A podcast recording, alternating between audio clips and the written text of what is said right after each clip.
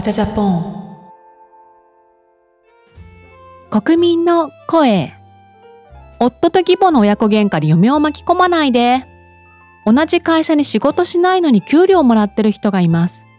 職場の後輩かっこアラカンが隣で暴言を吐きながら舌打ちをしていてイライラします。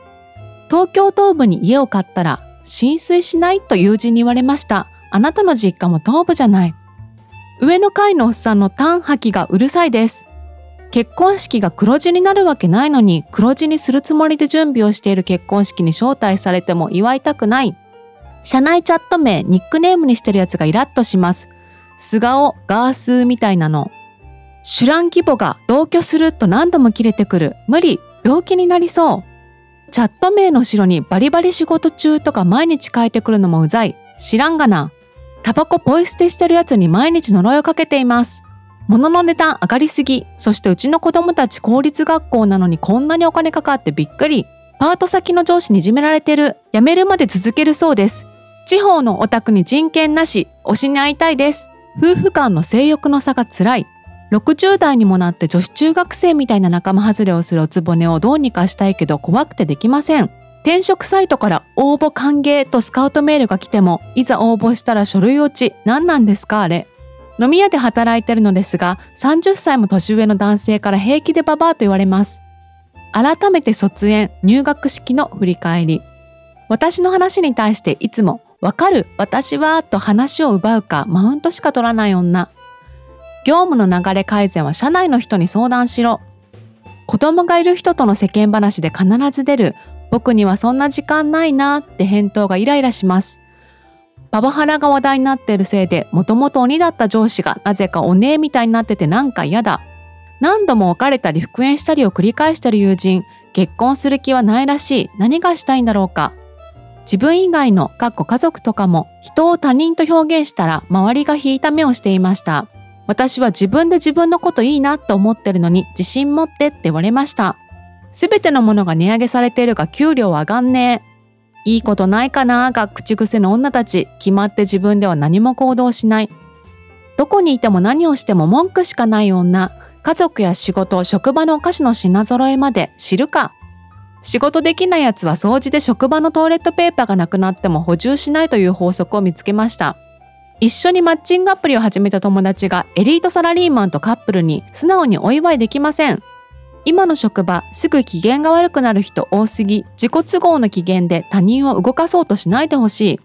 はじめまして霊気って何ですか？お友達が何でも霊気をかけます。味噌教室でも。大きな音で不満をアピールする子供おじさん。言葉で伝えられないってゴリラなんでしょうか？同僚が私を陥れようとしている理由が子供じみていてイライラする。しつこいし鬱陶しい。うざがらみしてくんな。いかがお過ごしでしょうか？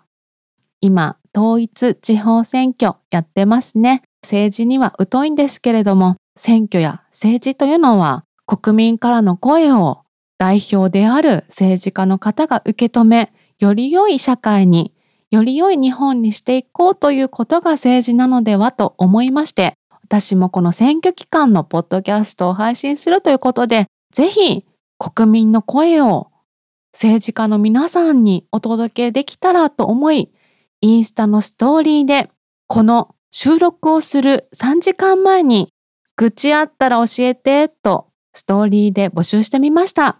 すると、このような国民からの声が多数寄せられました。これがリアルです。これが国民の生の声です。ぜひ、この国民からの悲痛な叫びを受け取り、より良い社会にしていただければと思います。はい。ありがとうございました。インスタのストーリーでね、あの、急遽募集させていただきました。もうみんなすごい溜まってたみたいですね。でもこれがきっとどこかに誰かに届いて、皆さんのね、思いがきっと晴れる時が来ると思います。私一人の力では何もできませんが、きっとこれを聞いているポン酢の方、立派なポン酢の方がより良い社会にしてくれるのではないでしょうか。ということで、バジャジャポン始めていきたいと思います。今日はね、ノープランなんですけど、今日もね、もうまたですかって言われそうなんですけども、バジャさんインスタしか毎日見てないんですかって言われそうなんですけど、インスタで気になったことが2つありまして、2つお話ししようと思います。1つ目はいつものあの味でおなじみのブルーボトルコーヒーですね。えなんとブルーボトルコーヒーに羊羹が売ってました。1つ目は以上です。え2つ目なんですが、よくインスタのいけすかない女たちがね、プロポーズをされたり、まあ、誕生日を祝われたりしてるんですね。でそこで抱えきれないほどのバラの花束を受け取っています。そしてそのバラの花束をカメラの方に向け、メッセージプレートが書かれたデザートやケーキもカメラの方に向けられ、写真を撮ってインスタを見る人たちのために撮られた写真というのがよく私のおすすめにね、出てくるんですね。私はいけすかな女が大好きなので、そのようなおすすめ写真で生まれるんですね。そこで、その花束を見たとき、そのバラの花束を見たときに少し気になることがありました。108本のバラ。これには意味があるそうです。108、これはとはですね、永遠にという意味が込められているそうです。そして、108以外にもたくさんバラの花の本数には意味があるんですね。これをね、全部話すととても時間がかかるんですけれども、いくつかご紹介したいと思います。一本のバラの意味。花言葉は一目惚れ。私にはあなたしかいません。いいですね。二本のバラの花言葉。この世界に二人だけ。三本のバラの意味。愛しています。告白。4本のバラの意味、死ぬまで私の愛は変わりません。5本のバラの意味、あなたに出会えて本当に嬉しい。6本のバラの意味、あなたに夢中。お互いに敬い、愛し、分かち合いましょう。7本のバラの意味、ひそやかな愛。8本のバラの意味、思いやりに感謝しています。9本のバラの意味、こんな感じでね、永遠にあるんですね。バラの本数に意味。これはちょっとね、闇を感じますね。そして私がね、一番気になったのは108本ももらいまして、私だったら困るなって思いました。まずね、電車では帰れませんね。108本のバラの花束持って混んでる山手線とか乗れませんね。いや、車で家まで送ってくれるんかと。まあ送ってくれるんでしょうね。インスタに載ってるね、いけすかな女たちはね、送ってくれた男性がね、ポルシェだの、ベンツだので送ってくれるんでしょうね。だからこんなね、私のような庶民的な心配はしなくていいんです。きっと送ってくれるでしょう。そして帰りました。お家に帰った後、花瓶あるのって108本のバラを生ける花瓶あるのって思いますね。いや、ないでしょう。きっと彼女たちはいいんです。花瓶に飾るなんてしないんです。きっとバラ風呂とかするんです。バラ風呂も108本もあったらちぎるの大変でしょ。バラ風呂も108本もあったらもう埋まらないっていうようにね、いろいろ考えちゃいますよね。108本のバラの意味。皆さんもインスタでご覧になったことあると思いますがいかがですか？ぜひプロポーズとかで検索してみてください。赤いバラの花束をね、108本受け取ってる綺麗な女性たちがたくさん出てくると思います。お便りを紹介します。ポンズネーム白熊さんです。こんにちは。先週のタイトルで、まさかあの堀本さんと思って聞いたら、本当にあの堀本さんでびっくりしました。お二人の飲み会とても楽しそうです。ちなみにリスナーネームのポンズの語源は5だそうです。かっこゆる言語学ラジオさんより。そうなんだ。え古典ラジオさんにぴったりのリスナーネームだなとずっと思ってました。そうなんだ。すごー。えー、最後にいけすかな女情報です。筋トレ女界隈では谷間がっつりのトップスとお尻の割れ目くっきりのパンツ、パーマがかかった長い髪、かっこ束ねないがトレンドです。何を見せたいんでしょうね。ではまた。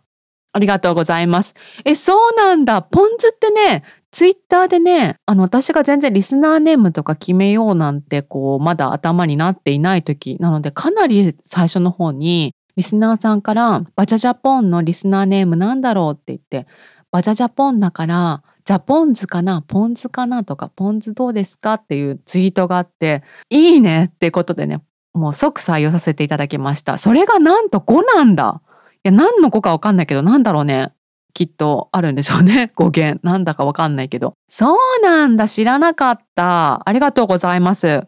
バジャジャポンを聞いて初めてゆる言語学ラジオさん知りましたって言ってね、そこから聞いてとても楽しくてリスナーになりましたっていう、あ、そういうパターンあるんだっていうこともありました。ね、結構皆さんね、堀本さんと私がまさかつながってるということを喜んでくださってる方もいて、嬉しかったです。ゆるガクトハウス、ゆるガクト、ゆるガクトカフェ、ゆるガクトカフェができるのをお待ちください。悪口イベントもね、やりますので。次のお便りです。ポンズネームビックルさんです。こんにちは。いつも楽しく拝聴しています。ポンズネームビックルと申します。今日は匂わせ判定士のバジャさんに判定していただきたいことがあり、メールしました。私は地方の放送局に勤務しています。社内法が毎月発行されるのですが、その中に社員が趣味や好きなものを紹介する私の〇〇というコーナーがあります。私の愛犬と題してペットを紹介したり、私の故郷と題して出身地のおすすめスポットを披露するといった具合です。そして今月登場したのは弊社の4年目の女子アナウンサーでした。題は私の可愛い車。以前勤めていた土地で購入した中古のマニュアル車であること。家族や友達と楽しい思い出を作った時にはいつも一緒にいたというようなことが書いてありました。そして私が一番気になったのは2枚添付された写真に車の外観が一切ないことでした。1枚は車内でフルーツサンドを手に微笑む私。もう1枚は窓から顔を出してサイドミラーに映る笑顔の私。これは私の可愛い車ではない可愛い私だと思いました。中古車であることをアピールし、そんなにお金のかかる女じゃないのよという匂わせ。マニュアル車も運転できる男前の私という匂わせもある複合技を仕掛けてくるあたり、さすがアナウンサーだなと思いました。ちなみに車種も書かれていませんでした。フォームに車内法の写真を添付できないことが非常に残念です。全文見ていただいて、他にも隠された匂わせを判定していただきたいくらいです。笑い。ありがとうございます。そうだね。写真添付できないから、添付したい場合は、各種 SNS の DM か、まあ、Gmail の方まで、あの、ビックルですと、例の社内法ですと送っていただけましたら、私、匂わせ判定士として判定いたしますので、ぜひお送りください。えー、いただいた分から私が想像するになりますが、ここで気になることというか、匂わせというのは、こんなのわざわざ入れなくてもいいよね。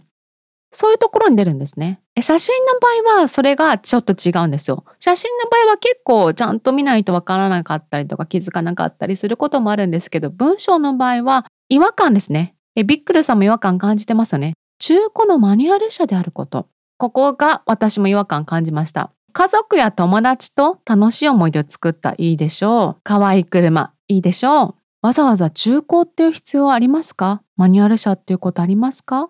そして以前勤めていた土地で購入した、これも気になりますね。ここがおそらくこの4年目の女子アナの本当に伝えたいところだと思います。私はこの以前勤めていた土地でというところ、ここでね、私は地元を大切にしている女ですよっていうことをアピールしたいと思います。そして、まあ、家族や友達とのアピールもしてますね。えこんなに愛されてる私、こんなに楽しい私、こんなに家族や友達を大切にしている私、これをアピールしていますね。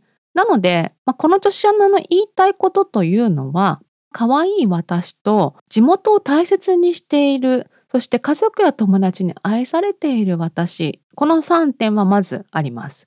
そして中古のマニュアル車、ここがね、どっちかなって思いますね。え2つ考えられます。1つはものすごい高級車で、これを乗せると生意気かなって同じ地方の放送局に勤務されてるわけですから、お給料とかも分かってるわけですよね。何年目だったらいくらくらいかな？このポジションだったらいくらくらいかな？なんとなくみんな分かってますよね。え、4年目のアナウンサーで買える金額だっけ？その車って思われると、もしかしてパパ活してるのかな？もしかして野球選手と付き合ってるのかな？もしかして経営者と付き合ってるのかな？もしかして YouTuber と付き合ってるのかな？とね、うがった見方で見られてしまいますよね。なのでそれを隠してる可能性あります。もう一つの可能性。これは全く映えない可能性ありますね。本当にこの女子アナが実は車が大好きで全然映えないし全然可愛くないんだけどどうしても私はこの車が好きですということで買ってる可能性もありますね。その場合はやっぱ台が私の可愛い車ですからやっぱり可愛くない車を映すというのはねこの4年目の女子アナも自分のブランディングもあるし可愛いで売っていきたいっていう気持ちがあってちょっとこのおっさんの好みかなみたいなねちょっと渋いなっていうマニュアル車を載せられないんじゃないでしょうかね。もしくは3つ目出てきました今。もしくはものすごい改造されてる可能性もありますよね。この4年目の女子アナ、もしかしたら元走り屋かもしれませんね。車を改造し走り屋をやっていた過去、これを隠して女子アナになってる可能性ありますね。だから以前勤めていた土地、これやっぱりね、走り屋の方は地元大事にしますから。その可能性ありますね。彼氏も未だにもしかしたら走り屋かもしれないですよ。この3つのどれかでしょうね。これどれかをね、ぜひビックルさん一緒に判明させましょう。こういうね、私、あの、匂わせとか、こういうお便りからこうやって妄想するのがすごく好きなんですよね。楽しいですよね。この女は本当はどこを見てほしいのかこの女は本当は何を言いたいのかっていうのをね考えるのがすごく楽しいですね。あそれを隠してるんだそれを隠してこんなに笑顔でいるんだっていうのがねとっても楽しいです。この前偽ひろしさんのお便り読んでいろいろこうお店探し大丈夫？みたいな話したんですけどあの後ねツイッターでフォローしていただいて DM のやり取りしたんですよ。お便り送っていただいてありがとうございますって DM したら、お店選びね、確かに考えられてませんでしたって来てね、あの、よかったら教えてくださいっておっしゃってたんで、2点ほどね、教えました。このお店のこの位置のこの席いい感じだよっていうことでね、教えたんですけど、あの、ぜひ参考にしますっておっしゃっていただいて、私はポン酢のね、皆様のデートまでフォローしているという、どうですか？え匂わせもフォローし、デートもフォローし、こんなポッドキャスターいますかね？もう一通お便り紹介します。ポンズネーム、昭和生まれの28歳。はい。相当サバ読んでますね。ありがとうございます。昭和生まれの28歳ということで。えバジャさん、いつも楽しく何度も拝聴しております。昭和生まれの28歳と申します。ありがとうございます。よいしょ問題についてお伝えいたします。私には1歳9ヶ月の甥っ子がいます。K-POP アイドルか LDH に入れてガンちゃんみたいになってほしいと願い、多方面から仕込み中です。しかし、よちよち歩きの半年前から、よいしょ、よいしょと掛け声をしながら散歩をしてしまっており、何をするにも、よいしょ、よいしょと言うようになりました。ついさっきも買い与えたトミカを、よいしょ、よいしょと運んでいました。子供にとっても軽いし小さなトミカ、掛け声なんて絶対にいらないのに、よいちょ、よいちょなら可愛いのですが、よいしょよいしょとおっさんみたいな言い方。ネおばさんの私がしてしまっていたんでしょうか私が教えたことを知ってか知らずか、つい先日義理の妹、かっこおいっ子のママが、令和生まれの子なのに、よいしょよいしょって恥ずかしいんだけどと言ってるのを聞きました。1、2、1、2に言い換えようと試みましたが、本人は、よいしょ、よいしょ、やめません。三つ子の魂は100までなんですよね。大きくなって世間の人々によいしょって掛け声で不快にさせるのは、甥っ子にとってかわいそうなので、おばちゃんは甥っ子のよいしょを撲滅すべくこれからも努力します。ガンちゃんはよいしょなんて言わないですしね。ついでにねじ込むと、7ヶ月の姪っ子は生まれた当初は朝青龍、現在は荒川よしよしにそっくりです。今後もバジャさんの独特な感性での配信楽しみにしております。ありがとうございます。仕込んじゃいましたか、よいしょ。もう最初に喋る言葉がよいしょだったレベルに結構初期に覚えた言葉になっちゃったんじゃないですか？しかも、おっさんみたいに言ってるっていうね。私1歳9ヶ月の時の記憶なんてないからさ、しばらく、あ、でも毎日何言っちゃうのか、物を持つ時の癖だもんね。これも催眠術とかかけるしかないんじゃないかと思うけど、頑張っておばさんのね、役割としてやってください。なんとかしてください。やっぱ令和によいしょはないわ。令和の1歳9ヶ月によいしょはやっぱないですね。親御さんもかわいそうです。えー、なのでね、教え込んだ昭和生まれの28歳さんが何とかして撲滅していきましょう。いかがでしたでしょうか？今日はたくさんポン酢の皆様のお便りを読んだり、インスタで募集した愚痴をお伝えしたりさせていただきました。いろいろね、よいしょのこともそうだし、母親との確執もそうだし、過去話したことについてのご感想とかたくさんいただいてるんですよね。それしっかりね、私は読んでおりますよ。特に母親との確執については本当に皆さん長文で自分はこういうことがあってとか逆にねお母さんの立場からいただいたりもしてねすごく感慨深かったです。今度母親の確執会やってもいいかもね。こんだけ、まあ、ツイッターでもお便りでもたくさんいただいてたので母親の確執いいかもね。でねツイッターだったかな。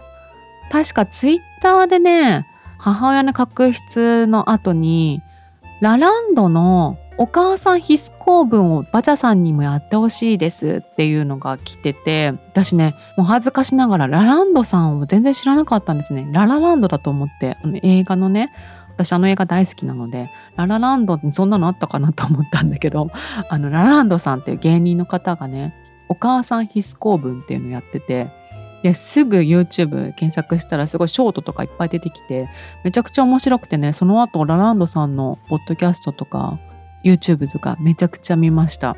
よかったら皆さんもぜひお母さん必須公文見てみてください。わかるっていう、もうなんだろうね。もうお母さんってああなっちゃうのかなって思いますね。あとね、同じような感じで彼女必須公文もいけるかなと思いました。うるさい彼女が言いそうな公文っていうのもね、ありますね。いけすかな女公文とかもいけそうかなと思って、まあ私もなんかそういうの作れそうだなと思いながら楽しんでおります。皆さんもきっと好きだと思うので、ぜひ見てみてください。お知らせなんですが、道端どこかの迷い道の方で、マルチの作り方というのをやっておりまして、ゲストで出演させていただいておりますので、ぜひ道端どこかの迷い道も一緒にお聞きください。春ですのでえマルチだったりとか宗教の勧誘だったり悪徳エステの勧誘自己啓発いろんな誘惑が来ると思います。ぜひしくじりバチャ先生など思い出してけないいけないと思って気をつけていてくださいね。バチャジャポンは Twitter、Instagram をやっております。インスタグラムの方では急遽ね、こういう募集したりとかもしますので、ぜひフォローしていただけると嬉しいです。ハッシュタグバチャジャポン、ハッシュタグポンズでぜひご感想などご投稿ください。そして概要欄にはお便りフォームがありますので、ぜひそちらからもお便りお寄せください。それではまた木曜日にお会いしましょう。またねバチャジャポン